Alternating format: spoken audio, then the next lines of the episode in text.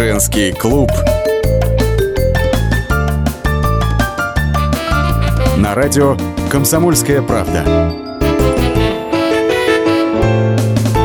Мы приветствуем всех слушателей радиостанции «Комсомольская правда». С вами Ольга Медведева. И сегодня в программе «Женский клуб» у меня Арина Шарапова, телеведущая. Арина, здравствуйте. Здравствуйте, Оля. Спасибо, что позвали.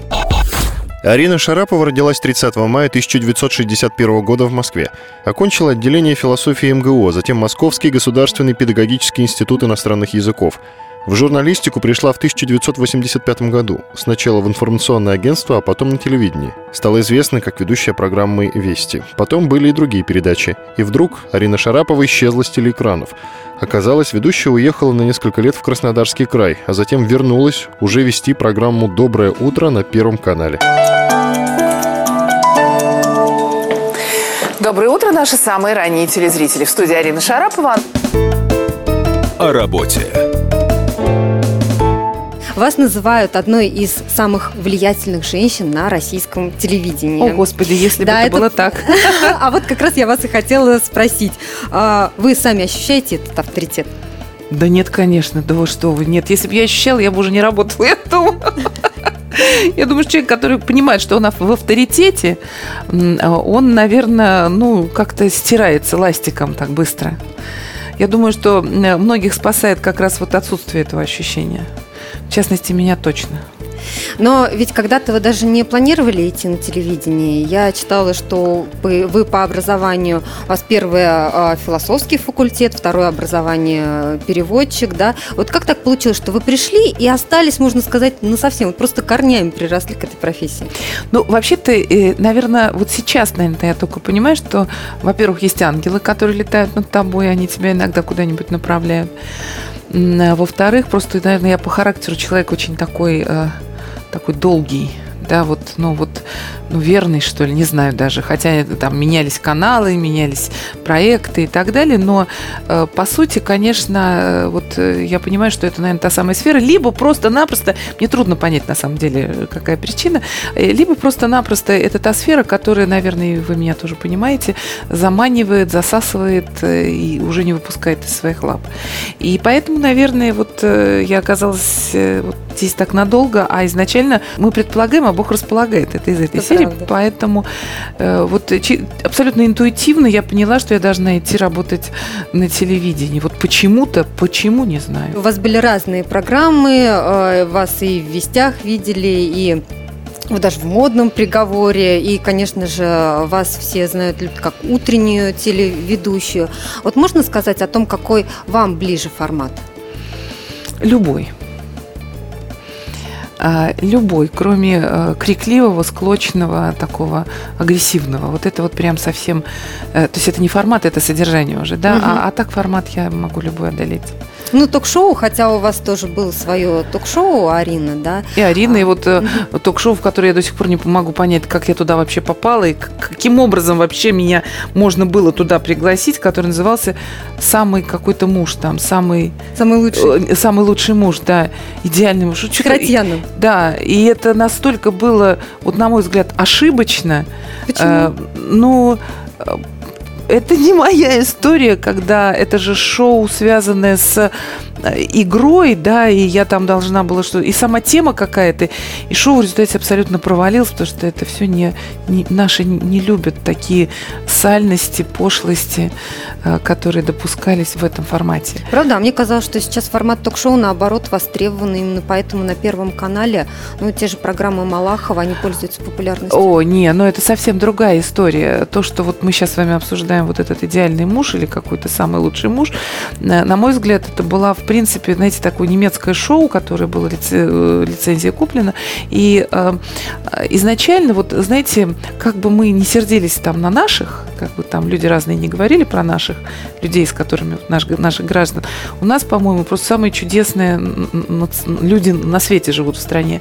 Понимаете, так или иначе, я не знаю, благодаря чему, может быть, даже тому, что большая часть народа выросла в Советском Союзе, э, у людей есть какой-то вот уровень образовательный, э, высокие какие-то мотивы, романтика, да, и когда появляются вот такие вот прямо сальности, да, шоу с подыхом таким вот, формой mm-hmm. выражения мысли, немножко вот в, в, как не бюргеры, знаете, пиво пьют, э, свинину едят и, и там рыгают при этом, вот это все, да, не идет от нас эта история. Понимаете, вот не проходит. И это такое большое счастье. Я так этому рада. И поэтому, э, что если вы говорите там вообще о... Пусть говорят, ну что вы, это вообще другое совершенно. Это социальная история. Это истории, там нравятся они тебе, не нравятся. Там кричат люди, ругаются. Но это такой формат. Телевидение тоже должно иметь рейтинги. А форма крика – это, к сожалению, форма притягивания масс. Но тут уже технология. Я вообще считаю, что все, что сейчас выходит вот именно конкретно на Первом канале, и не потому, что я патриот канала, канала, я, конечно, патриот канала. Э, на самом деле все эти проекты настолько умно, э, креативно и тонко выстроены. Не, зря, не зря столько лет они живут и получают такие бешеные просто рейтинги, такие бешеные цифры. И я вижу, как это внутри выстраивается, как бусины, как э, нанизывается на ниточку вот каждая суть каждого эпизода. Э, и, ну, не знаю, просто мое колоссальное уважение, во-первых, Константину Львовичу Эрнсту, потому что ничего бы не было, если бы не он. И, во-вторых, тем людям, которые, естественно, креативят внутри. А вот сейчас активно развивается интернет-телевидение. И интересно ваше мнение по этому поводу, как человек с федерального канала. Вот а, что это за тенденция такая? Не придется ли переформатироваться нашим телеведущим? Ну, как переформатироваться? Уже идет это переформатирование, уже э, это такой, знаете, ты должен быть немножко фриком для того, чтобы жить в новой атмосфере. И, и вот в частности в интернете я не про федеральный канал. Угу. Хотя и на федеральных каналах тоже надо быть слегка таким странным, чтобы на тебя реагировали. Наверное. Вот. А что касается интернет-пространства, ну да, оно такое сжирающее, но это же не значит, что телевидение умрет. Оно просто видоизменится. У нас перерыв на несколько минут, после чего мы продолжим разговор с телеведущей Ариной Шараповой. Женский клуб. На радио «Комсомольская правда». Широчайшая сеть корреспондентов в России и за рубежом – Эксклюзивные репортажи из горячих точек. Десятки городов вещания и многомиллионная аудитория. Радио «Комсомольская правда».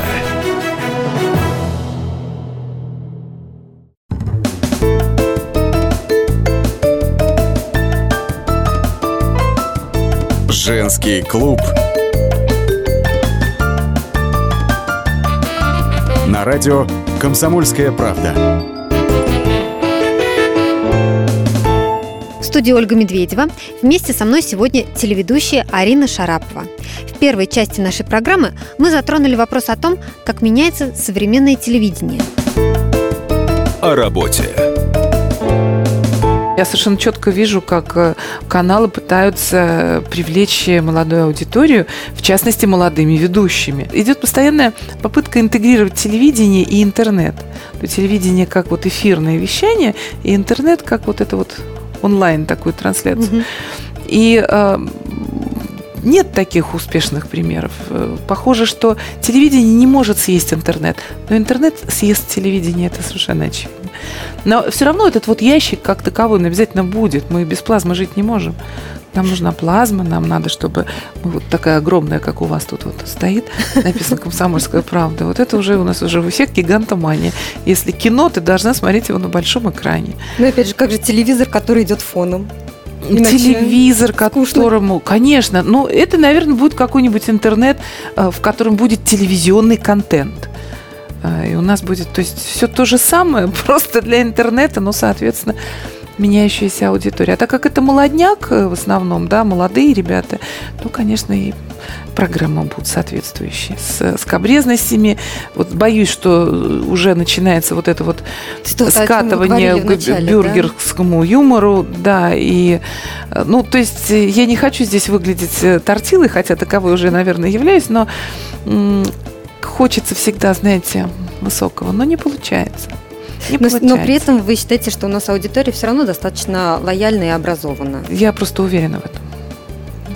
Давайте поговорим об образе ведущего, потому что телеведущий, помимо того, что он должен быть, а, естественно, в теме, а, естественно, подготовленным, он еще должен хорошо выглядеть, потому что это не на радио и, на, и не в газете, где, собственно, за строчками и за голосом тебя не видно, а, и можно там, в общем-то, внешний вид как-то отодвинуть на второй план. Я несколько лет работала и радиоведущей, угу. была такая станция City FM. Э, у меня там был четырехчасовой эфир э, каждую субботу. Э, я вам должна сказать, что если ведущий за э, микрофоном, да, за радиомикрофоном, приходит, э, ну вот как, как с помойки, да, как э, вот просто забыл причесаться, зубы почистить, там хвост какой-то дурацкий накрутил. Я вас уверяю, этот человек надолго не останется в эфире. А, есть э, абсолютно прямая связь между тем, как э, выглядит человек, даже когда его никто не, вы, не видит, вообще, ну, кстати, самосознание человека, тебя слышат миллиарды, там, миллионы, а ты вонючий, ты грязный и забыл почистить зубы. Ну, как вообще это отношение к чему? Ты все равно находишься в аудитории, ты приходишь, там твои коллеги, друзья. А, мне кажется, это нонсенс. И а, я просто глубоко убеждена, что те ведущие, которые остались жить э, э, в эфире, радиоведущие, это те люди, которые за собой следят которые за собой ухаживают. Это первое. Второе, то же самое, конечно, касается и э, телевидения.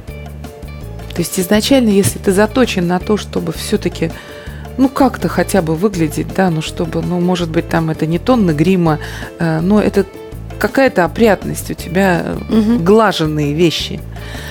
Это уже есть э, та первопричина, по которой человек останется, наверное, все-таки подольше. Женский клуб на радио «Комсомольская правда». Утреннему ведущему, мне кажется, еще труднее вот так вот собраться, потому что рано надо приехать на работу, надо быть всегда в хорошем настроении. Мы понимаем, что ведущие тоже люди, у них может быть плохое настроение, у них могут быть свои проблемы, а погода, в конце концов, плохая, и эта хандра давит, да. Вот вы как бодритесь? А, как вот вы себя настраиваете на позитив? Подруга моя мне звонит, говорит, слушай, говорит, что ты все время, вот как это ты умудряешься там улыбаться? Угу. И говорит мне, а ты что, кофе что ли пьешь? Что ты вообще? Я говорю, да, я четыре чашки кофе там за все утро выпил там за два, за три часа, причем такого сильного кофе.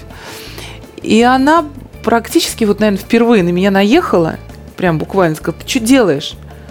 И дальше она начала, разложила мне вот все, что бывает от кофе, рассказала, какие последствия. последствия. Да, она врач. И, конечно, что-то я испугалась. Прям вот буквально недавно было. Я испугалась. Но действительно кофе бодрит. Но, наверное, дело даже не в кофе. Все равно э, эмоционально э, любая работа, связанная с эфиром, она бодрит и заставляет тебя держаться в тонусе. То есть просто потому, что Вид. ты знаешь, что да, да, тебе придется на выступать и миллионная аудитория, именно это и ну, заставляет Это, знаете, я никогда не думаю про миллионную аудиторию.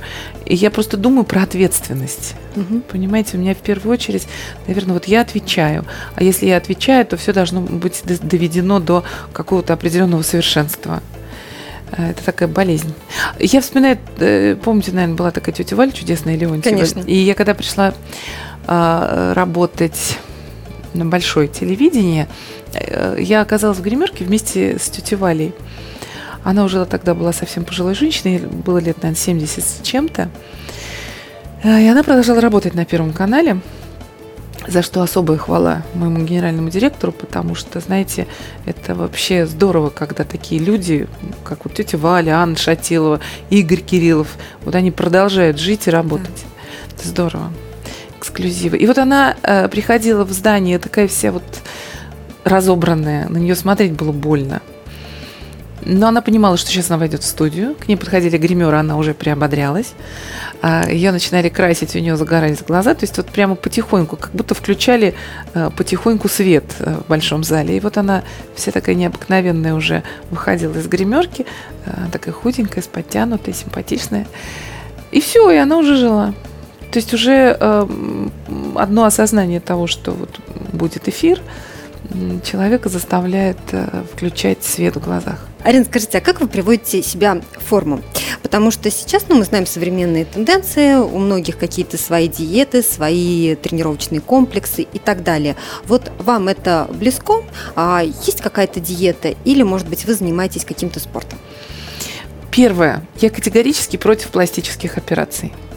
Угу. Я считаю, что пластические операции должны э, быть в том случае, если у человека есть какие-то реальные дефекты. Либо, как это изначально, собственно, откуда произошла пластическая хирургия, тот э, э каких-то аварийных там ситуаций, там машина, там самолет и так да. далее. То есть это необходимость. Первое. Второе, в случае, если действительно есть какие-то там искажения в лице, и, и, и это я допускаю. Все остальное это какой-то бред. Это просто, на мой взгляд, это разводки. Понимаете? А сейчас я уже слышу там, как меня бьют ногами миллионы женщин, которые подверглись пластической хирургии.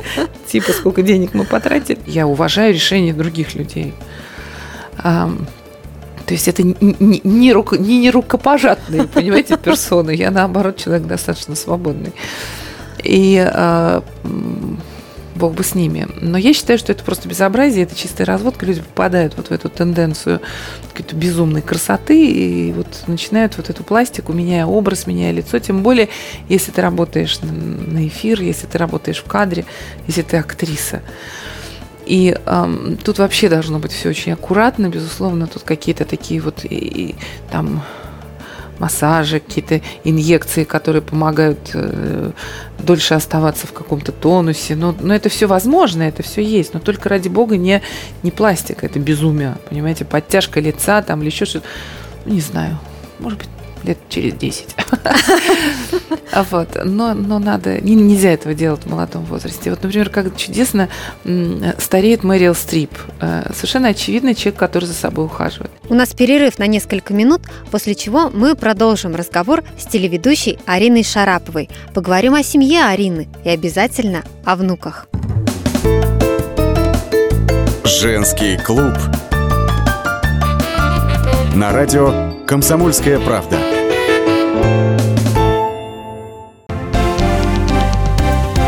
Здравствуйте. Я Евгений Беляков, заведующий отделом экономики газеты «Комсомольская правда».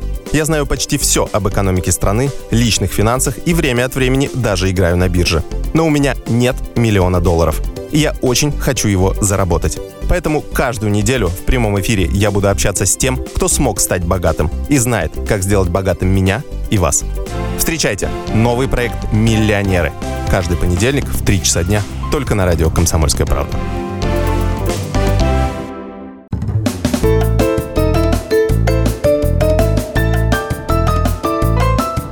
Женский клуб. На радио «Комсомольская правда». В студии Ольга Медведева и вместе со мной сегодня телеведущая Арина Шарапова. О семье. Ваш сын Данила а, можно сказать, пошел по вашим стопам, он тоже а, ушел в телевидение, и я знаю многих журналистов, родителей, которые говорят, боже, никогда, никогда, чтобы мой ребенок не пошел в журналистику, и не дай бог он станет таким, как я, журналист. А, вот когда Данил выбирал профессию, он с вами советовался? Вот э, понимаете, какая история? Э, Данила сейчас достаточно э, просто самостоятельный персонаж ну, сейчас телевизионный, тоже, да. понимаете? И э, просто, честно вам скажу, мы все в одном цехе, и э, мне как-то не хочется говорить за него а, какие-то, понимаете, это такой вот корабль, который плывет сейчас своей собственной жизнью, а, да, и тут я, я уже тут давно не играю никакой роли. Поэтому воспоминания мамы о сыне коллеги, коллеги. Это, мне кажется, не очень правильно. У меня достаточно такая щекотливая ситуация в данный момент. Я вроде с одной стороны мама, а с другой стороны реально коллега. Но э, так как я вот в этом профессиональном сообществе, лучше я останусь коллегой. Я правильно понимаю, что А у коллег стараетесь... есть свои э, профессиональные тайны.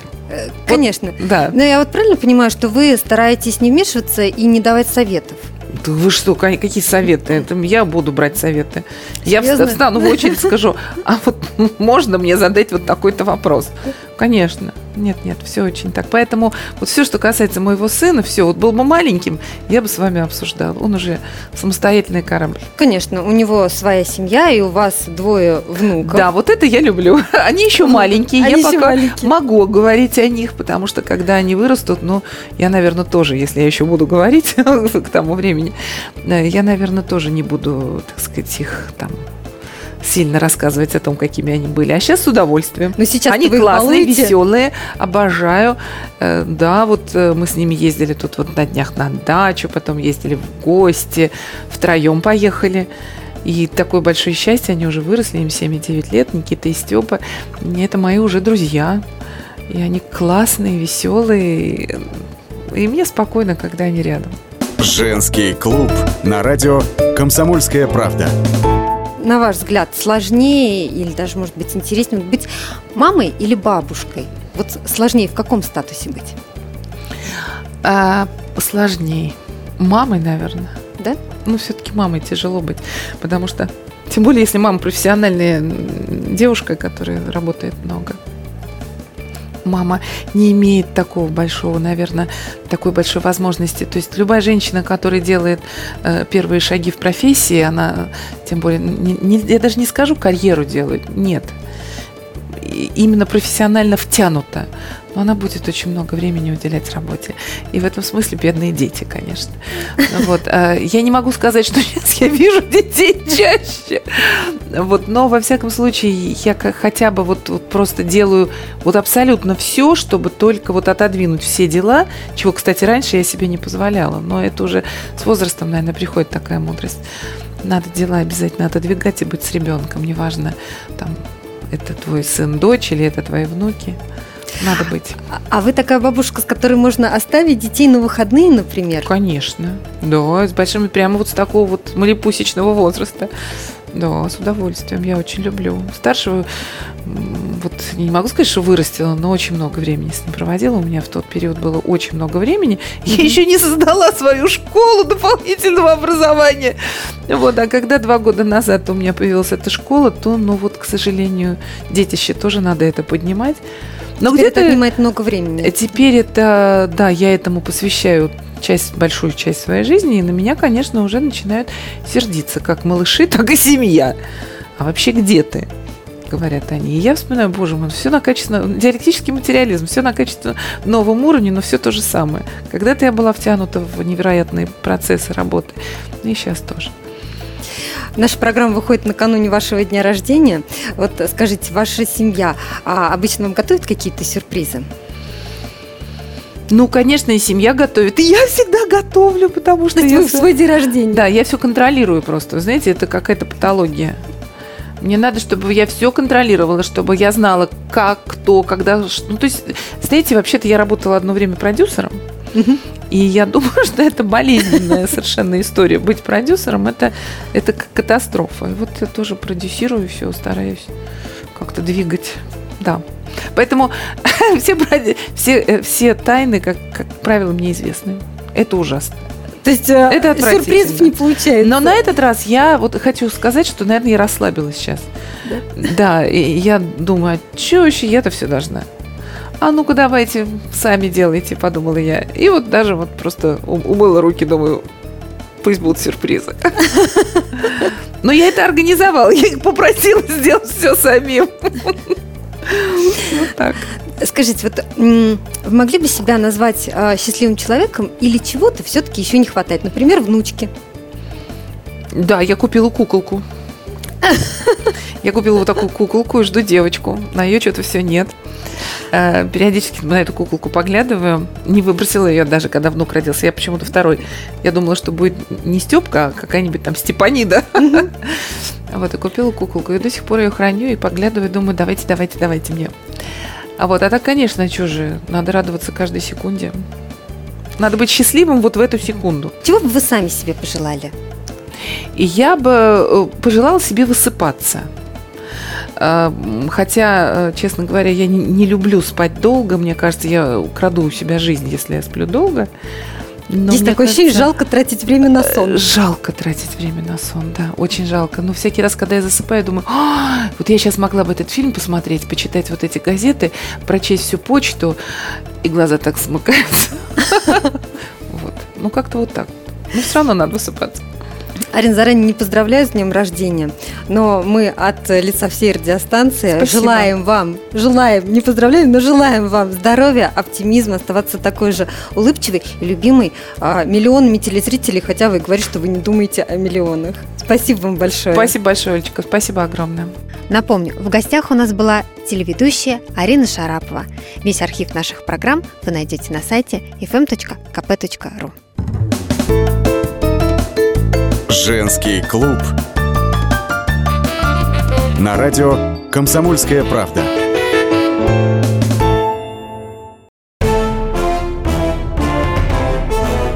Товарищи солдаты и офицеры российской армии. Полковник Баронец разрешает обратиться. Звоните и задавайте накопившиеся вопросы. Угроза НАТО, жилье для военнослужащих и перевооружение России. Обо всем этом Виктор Баронец знает лучше других. Программу «Военный ревю» слушайте по будням с 5 вечера по московскому времени.